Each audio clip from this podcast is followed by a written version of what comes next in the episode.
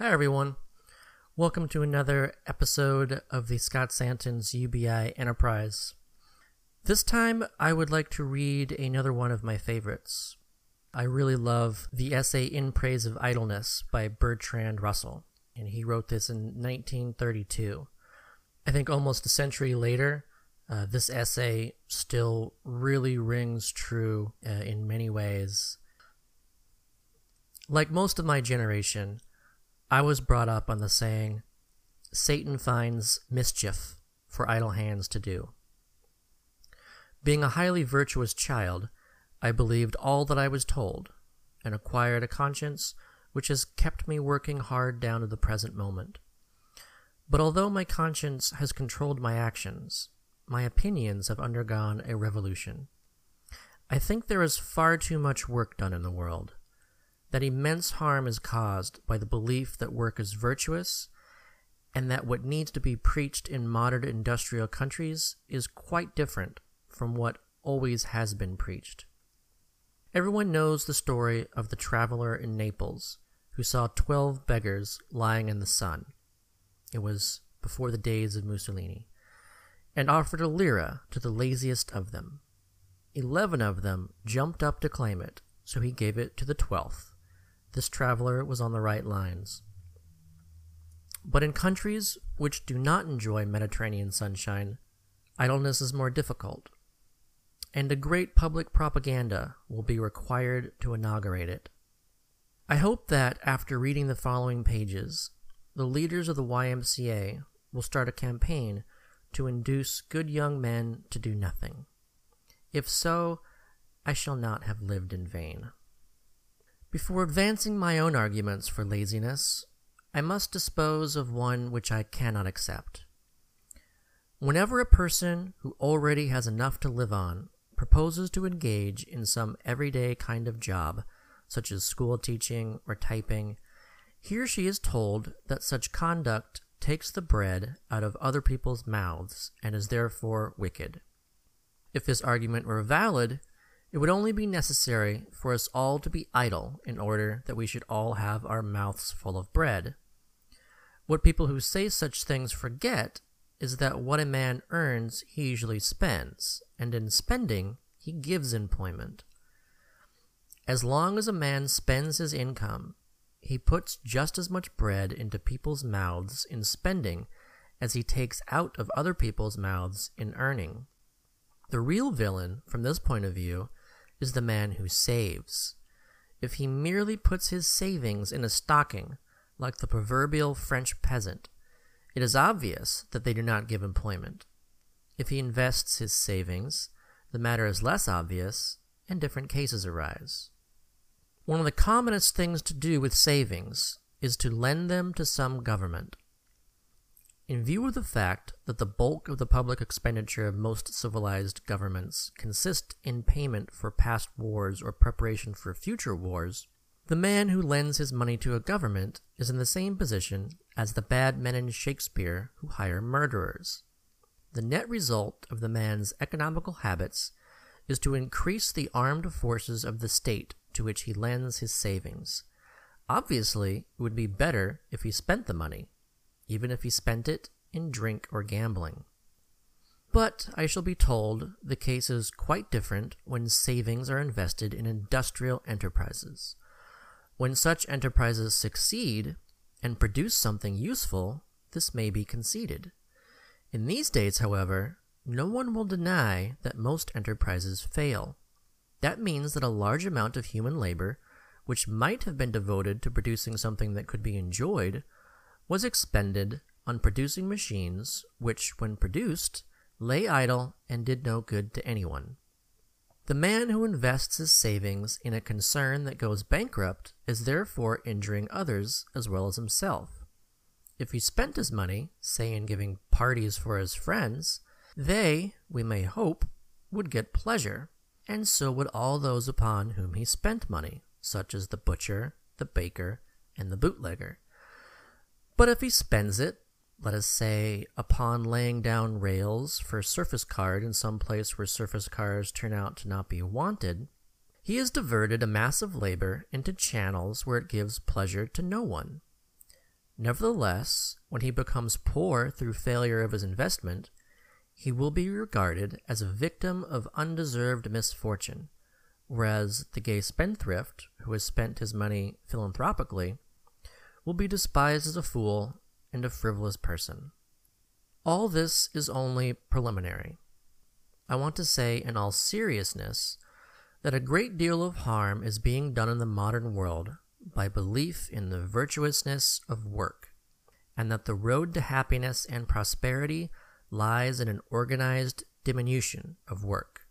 First of all, what is work? Work is of two kinds. First, altering the position of matter at or near the Earth's surface relatively to other such matter. Second, telling other people to do so. The first kind is unpleasant and ill paid. The second is pleasant and highly paid. The second kind is capable of indefinite extension. There are not only those who give orders, but those who give advice as to what orders should be given. Usually, two opposite kinds of advice are given simultaneously by two organized bodies of men.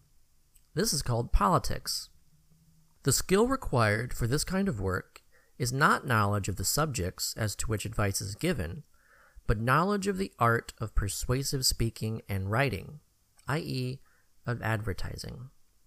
Throughout Europe, though not in America, there is a third class of men, more respected than either of the classes of workers. There are men who, through ownership of land, are able to make others pay for the privilege of being allowed to exist and to work. These landowners are idle, and I might therefore be expected to praise them. Unfortunately, their idleness is only rendered possible by the industry of others. Indeed, their desire for comfortable idleness is historically the source of the whole gospel of work. The last thing they ever wished is that others should follow their example.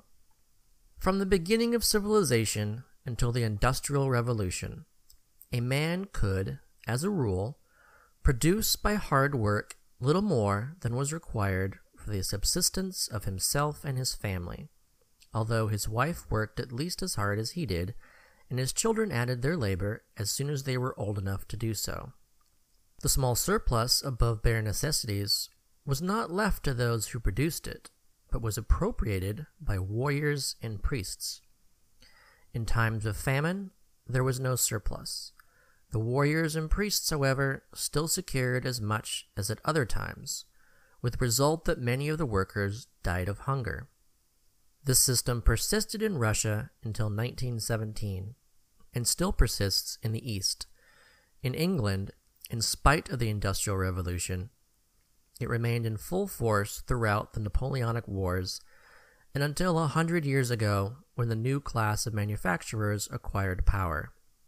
In America, the system came to an end with the Revolution, except in the South, where it persisted until the Civil War. A system which lasted so long and ended so recently has naturally left a profound impress upon men's thoughts and opinions. Much that we take for granted about the desirability of work is derived from this system, and, being pre industrial, is not adapted to the modern world. Modern technique has made it possible for leisure, within limits, to not be the prerogative of a small privileged class, but a right evenly distributed throughout the community. The morality of work is the morality of slaves, and the modern world has no need of slavery. It is obvious that in primitive communities, peasants left to themselves would not have parted with the slender surplus upon which the warriors and priests subsisted, but would have either produced less or consumed more. At first, sheer force compelled them to produce and part with the surplus. Gradually, however, it was found possible to induce many of them to accept an ethic according to which it was their duty to work hard, although part of their work went to support others in idleness. By this means, the amount of compulsion required was lessened, and the expenses of government were diminished. To this day, 99% of British wage earners would be genuinely shocked if it were proposed that the king should not have a larger income than a working man. The conception of duty, speaking historically, has been a means used by the holders of power to induce others to live for the interests of their masters rather than for their own. Of course, the holders of power conceal this fact from themselves by managing to believe that their interests are identical with the larger interests of humanity. Sometimes this is true. Athenian slave owners, for instance, employed part of their leisure in making a permanent contribution to civilization, which would have been impossible under a just economic system. Leisure is essential to civilization, and in former times leisure for the few was only rendered possible by the labors of the many. But their labors were valuable, not because work is good, but because leisure is good. And with modern technique, it would be possible to distribute leisure justly without injury to civilization. Modern technique has made it possible to diminish enormously the amount of labor required to secure the necessities of life for everyone. This was made obvious during the war. At that time, all the men in the armed forces, and all the men and women engaged in the production of munitions, all the men and women engaged in spying, war propaganda, or government offices connected with the war, were withdrawn from productive occupations. In spite of this, the general level of well being among unskilled wage earners on the side of the Allies was higher than before or since. The significance of this fact was concealed by finance. Borrowing made it appear as if the future was nourishing the present. But that, of course, would have been impossible. A man cannot eat a loaf of bread that does not yet exist. The war showed conclusively that by the scientific organization of production, it is possible to keep modern populations in fair comfort on a small part of the working capacity of the modern world. If at the end of the war, the scientific organization, which had been created in order to liberate men for fighting and munition work, had been preserved, and the hours of the week had been cut down to four, all would have been well. Instead of that, the old chaos was restored. Those whose work was demanded were made to work long hours, and the rest were left to starve as unemployed. Why? Because work is a duty, and a man should not receive wages in proportion to what he has produced, but in proportion to his virtue as exemplified by his industry. This is the morality of the slave state applied in circumstances totally unlike those in which it arose. No wonder the result has been disastrous. Let us take an illustration. Suppose that, at a given moment, a certain number of people are engaged in the manufacture of pins. They make as many pins as the world needs, working, say, eight hours a day. Someone makes an invention by which the same number of men can make twice as many pins. Pins are already so cheap that hardly any more will be bought at a lower price. In a sensible world, everybody concerned in the manufacturing of pins would take to working four hours instead of eight, and everything else would go on as before. But in the actual world, this would be thought demoralizing. The men still work eight hours, there are too many pins, some employers go bankrupt, and half the men previously concerned in making pins are thrown out of work. There is, in the end, just as much leisure as on the other plan, but half the men are totally idle while half are still overworked. In this way, it is ensured that the unavoidable leisure shall cause misery all around instead of being a universal source of happiness. Can anything more insane be imagined? The idea that the poor should have leisure has always been shocking to the rich. In England in the early 19th century, 15 hours was the ordinary day's work for a man. Children sometimes did as much, and very commonly did 12 hours a day. When meddlesome busybodies suggested that perhaps these hours were rather long, they were told that work kept adults from drink and children from mischief. When I was a child, shortly after urban working men had acquired the vote, certain public holidays were established by law to the great indignation of the upper classes. I remember hearing an old duchess say, What do the poor want with holidays? They ought to work. People nowadays are less frank, but the sentiment persists and is the source of much of our economic confusion. Let us for a moment consider the ethics of work, frankly, without superstition. Every human being, of necessity, consumes in the course of his life a certain amount of the produce of human labor. Assuming as we may that labor is on the whole disagreeable, it is unjust that a man should consume more than he produces.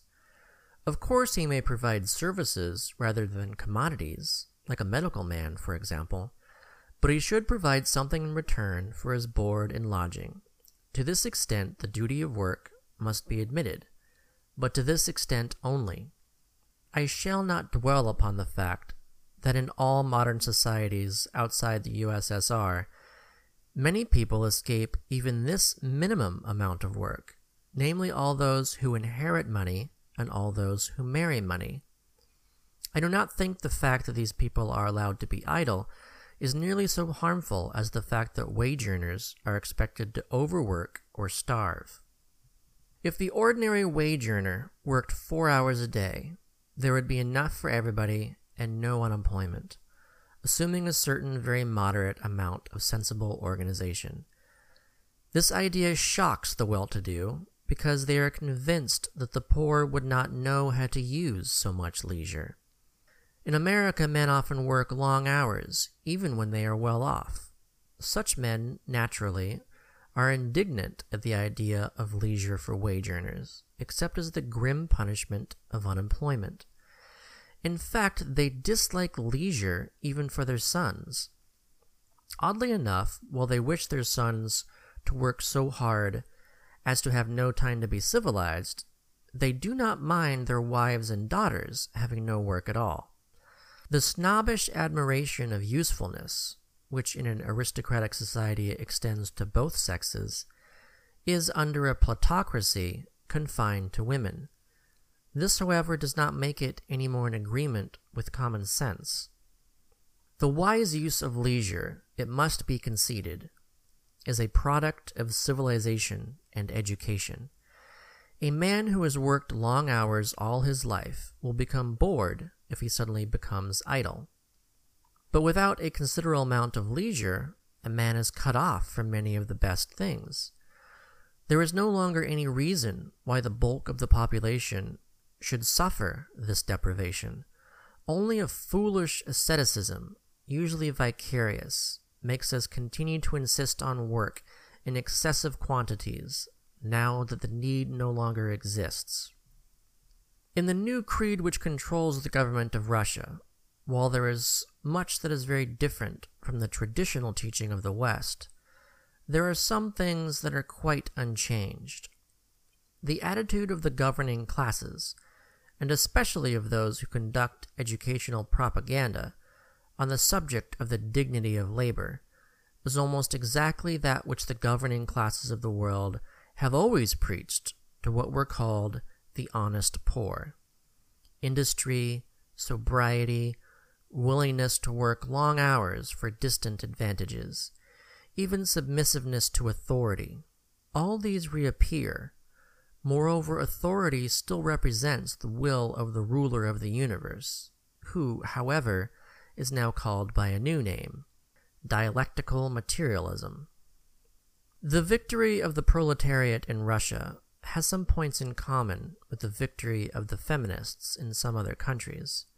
For ages, men had conceded the superior saintliness of women, and had consoled women for their inferiority by maintaining that saintliness is more desirable than power. At last, the feminists decided that they would have both, since the pioneers among them believed all that the men had told them about the desirability of virtue, but not what they had told them about the worthlessness of political power. A similar thing has happened in Russia as regards manual work.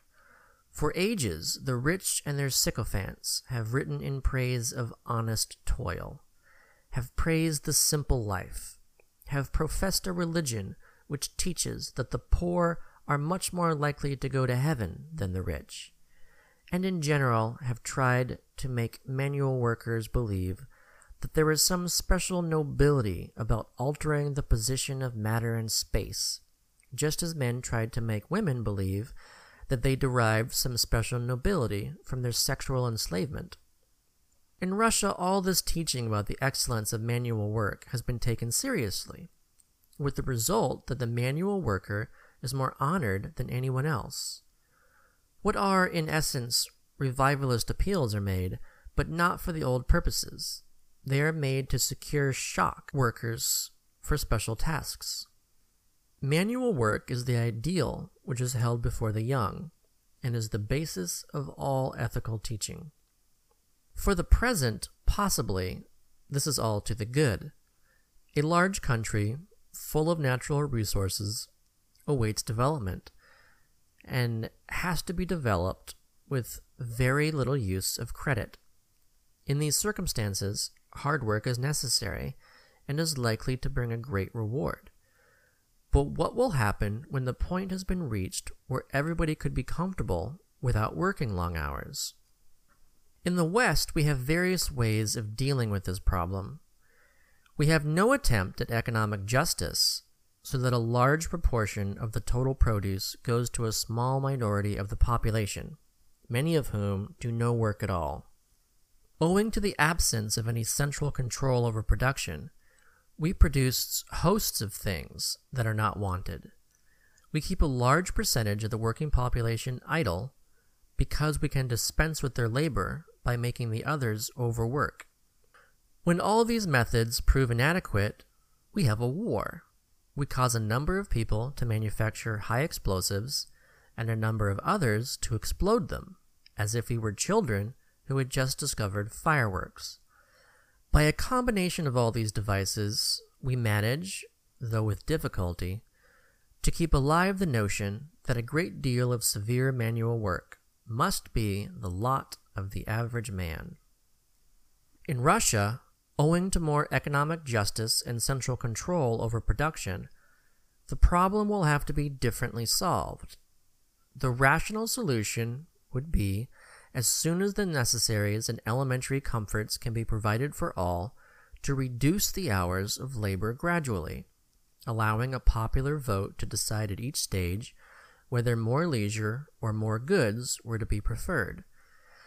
But having taught the supreme virtue of hard work, it is difficult to see how the authorities can aim at a paradise in which there will be much leisure and little work. It seems more likely that they will find continually fresh schemes by which present leisure is to be sacrificed to future productivity.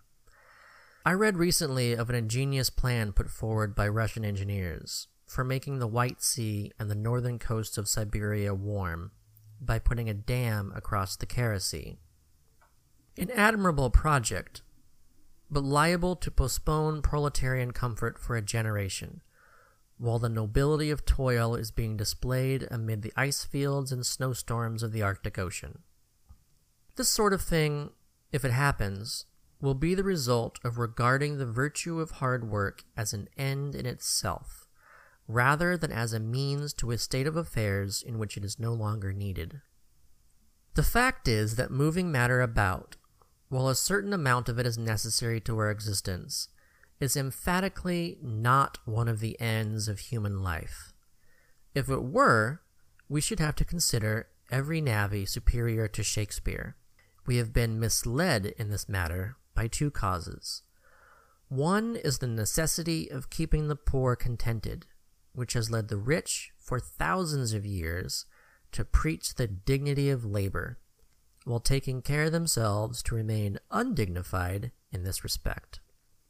The other is the new pleasure in mechanism, which makes us delight in the astonishingly clever changes that we can produce on the Earth's surface. Neither of these motives makes any great appeal to the actual worker.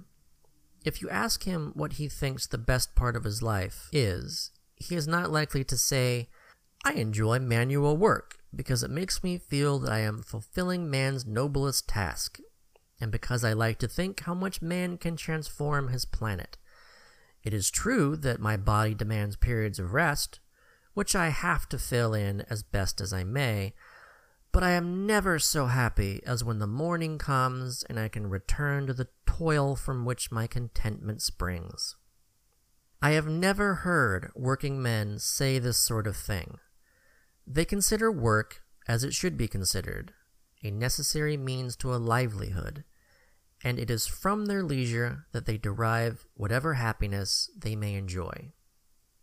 It will be said that while a little leisure is pleasant, men would not know how to fill their days if they had only four hours of work out of the 24. Insofar as this is true in the modern world, it is a condemnation of our civilization. It would not have been true at any earlier period. There was formerly a capacity for light-heartedness and play, which has been to some extent inhibited by the cult of efficiency. The modern man thinks that everything ought to be done for the sake of something else, and never for its own sake. Serious minded persons, for example, are continually condemning the habit of going to the cinema, and telling us that it leads the young into crime. But all the work that goes to producing a cinema is respectable because it is work and because it brings a money profit. The notion that the desirable activities are those that bring a profit has made everything topsy turvy. The butcher who provides you with meat and the baker who provides you with bread are praiseworthy because they are making money. But when you enjoy the food they have provided, you are merely frivolous, unless you eat only to get strength for your work. Broadly speaking, it is held that getting money is good and spending money is bad. Seeing that they are two sides of one transaction, this is absurd. One might as well maintain that keys are good, but keyholes are bad. Whatever merit they may be in the production of goods must be entirely derivative from the advantage to be obtained by consuming them. The individual in our society works for profit, but the social purpose of his work lies in the consumption of what he produces. It is this divorce between the individual and the social purpose of production that makes it so difficult for men to think clearly in a world in which profit making is the incentive to industry. We think too much of production and too little of consumption. One result is that we attach too little importance to enjoyment and simple happiness, and that we do not judge production by the pleasure that it gives to the consumer. When I suggest that working hours should be reduced to four, I am not meaning to imply that all the remaining time should necessarily be spent in pure frivolity. I mean that four hours' work a day should entitle a man to the necessities and elementary comforts of life, and that the rest of his time should be his to use as he might see fit. It is an essential part of any such social system that education should be carried further than it usually is at present and should aim in part at providing tastes which would enable a man to use leisure intelligently. I am not thinking mainly of the sort of things that would be considered highbrow. Peasant dances have died out except in remote rural areas, but the impulses which cause them to be cultivated must still exist in human nature. The pleasures of urban populations have become mainly passive, seeing cinemas, watching football matches, listening to the radio, and so on. This results from the fact that their active energies are fully taken up with work. If they had more leisure, they would again enjoy pleasures in which they took an active part. In the past, there was a small leisure class and a larger working class. The leisure class enjoyed advantages for which there was no basis in social justice. This necessarily made it oppressive, limited its sympathies, and caused it to invent theories by which to justify its privileges. These facts greatly diminished its excellence, but in spite of this drawback, it contributed nearly the whole of what we call civilization. It cultivated the arts and discovered the sciences. It wrote the books, invented the philosophies, and refined social relations. Even the liberation of the oppressed has usually been inaugurated from above. Without the leisure class, mankind would never have emerged from barbarism. The method of a leisure class without duties was, however, extraordinarily wasteful. None of the members of the class had to be taught to be industrious, and the class as a whole was not exceptionally intelligent. The class might produce one Darwin, but against him had to be set tens of thousands of country gentlemen who never thought of anything more intelligent than fox hunting and punishing poachers. At present, the universities are supposed to provide, in a more systematic way, what the leisure class provided accidentally and as a byproduct. This is a great improvement, but it has certain drawbacks. University life is so different from life in the world at large that men who live in academic milieu tend to be unaware of the preoccupations and problems of ordinary men and women. Moreover, their ways of expressing themselves are usually such as to rob their opinions of the influence that they ought to have upon the general public. Another disadvantage is that in universities, studies are organized, and the man who thinks of some original line of research is likely to be discouraged. Academic institutions, therefore, useful as they are, are not adequate guardians of the interests of civilization in a world where everyone outside their walls is too busy for unutilitarian pursuits. In a world where no one is compelled to work more than four hours a day, every person possessed of scientific curiosity will be able to indulge it, and every painter will be able to paint without starving, however excellent his pictures may be. Young writers will not be obliged to draw attention to themselves by sensational potboilers, with a view to acquiring the economic independence needed for monumental works, for which, when the time at last comes, they will have lost the taste and capacity. Men who, in their professional work, have become interested in some phase of economics or government will be able to develop their ideas without the academic detachment that makes the work of university economists often seem lacking in reality.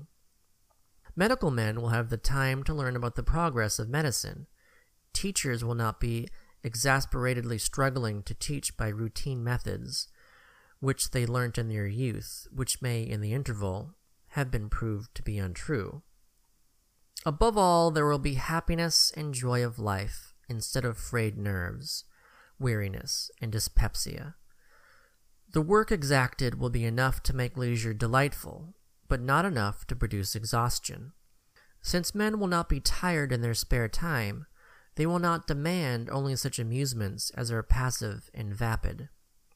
At least 1% will probably devote the time not spent in professional work to pursuits of some public importance, and since they will not depend upon these pursuits for their livelihood, their originality will be unhampered and there will be no need to conform to the standards set by elderly pundits. But it is not only in these exceptional cases that the advantages of leisure will appear. Ordinary men and women, having the opportunity of a happy life, will become more kindly and less persecuting and less inclined to view others with suspicion. The taste for war will die out, partly for this reason, and partly because it will involve long and severe work for all. Good nature is of all moral qualities the one that the world needs most, and good nature is the result of ease and security, not of a life of arduous struggle. Modern methods of production have given us the possibility of ease and security for all. We have chosen instead to have overwork for some and starvation for others. Hitherto, we have continued to be as energetic as we were before there were machines. In this, we have been foolish. But there is no reason to go on being foolish forever. Thank you for taking the time to listen to this episode of the Scott Santens UBI Enterprise, and thank you to all my supporters on Patreon, whose names include Haroon Mokhtarzada, Stephen Grimm, Floyd Marinescu, Roy Bahat, Andrew Stern, Aaron T. Schultz, Larry Cohen, Ace Bailey, Albert Wenger, Athena Washington, Daryl Ward, Joanna Zarek, Justin Walsh, Robert Collins, Stefan Boisfert, UBI Visuals, and Peter T. Knight. If you too would like to be thanked by name at the end of each episode, head on over to my Patreon page at patreon.com slash scottsantens and select the executive producer tier or push the support this podcast button on Anchor.